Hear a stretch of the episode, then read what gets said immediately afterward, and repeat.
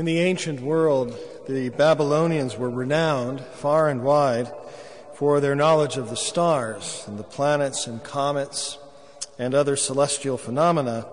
And in fact, some of the earliest examples of writing that we have today, dating back to 3500 BC, are cuneiform tablets recording astronomical data.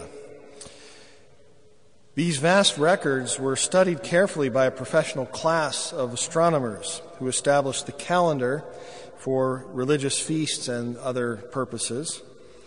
We also have another tablet from Babylon that records the appearance of Halley's Comet in September of 164 BC. So they were pretty good. They were a highly esteemed class of professionals, as I say, and when, when St. Matthew introduces the Magi in today's Gospel, he undoubtedly has these scholars in mind.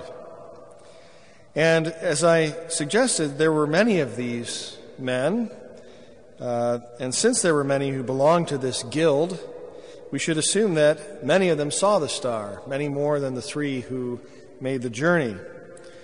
We can imagine Caspar, Melchior, and Balthasar discussing the meaning of this sign with their fellow magi. How should we respond to this? These three set out on a dangerous journey to seek out the child whose kingship the star foretold and did homage to him. So many saw the star, but only three believed and acted according to their belief. Traditionally, the solemnity of Epiphany celebrates three events the visit of the Magi, the baptism of the Lord in the Jordan, and the wedding at Cana. And in each of these events, there is a sign of God's grace and light and love shining out through our material world. But not all believe it when they see it. So when our Lord changes the water into wine, the steward of the wedding feast, probably not a bad guy, he just thought that the bridegroom had uh, hidden the best wine until the end. But we are also told that Jesus' disciples who were there believed in him seeing the wine as a manifestation or epiphany of Jesus' glory.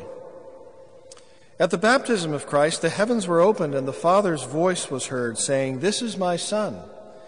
But many who heard dismissed the sound as thunder. When the crowds heard the apostles speaking in tongues on Pentecost, there were those who dismissed them as drunkards. When Christ hung upon the cross, there were many who reviled him.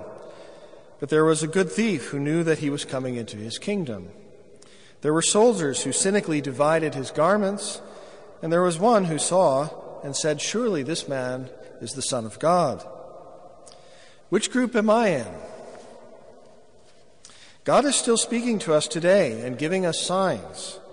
And today's feast is meant to open our eyes to the glory being revealed in our midst right now. When I look at the heavens, when I sit down to eat, go to a party, when I hear thunder, will I be alive to the manifestation of God's purposes in the world, or will I pass them by in spiritual darkness? When I meet my brother today, will I see Christ in him, or will I miss this epiphany?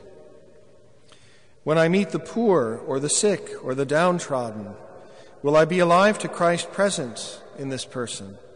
Or will I avoid them as inconveniences? With all the anxiety in the world today, it is easy to conclude that God's arm has been shortened, that Christ is far away and no longer manifesting himself. Furthermore, a privatized notion of religion fools us into thinking that we can only find God by turning inward on ourselves and that the world that we share with others Uh, is a secularized and hostile place. And the question again will we who go forth from sharing the Lord's Supper today, will we conform to the unsacramental worldview that exists out there? Or will we take away from today's celebration a vigilance, on the watch for Christ's epiphany in the little events of my day? In a world of pagan superstition, three magi broke ranks, seeing the star and following it to the Lord of the universe in the body of a tiny child. When we look out at the world today, may the Holy Spirit open our eyes so that we can encourage one another to leave worldly attitudes behind and say, Oh, come, let us adore him.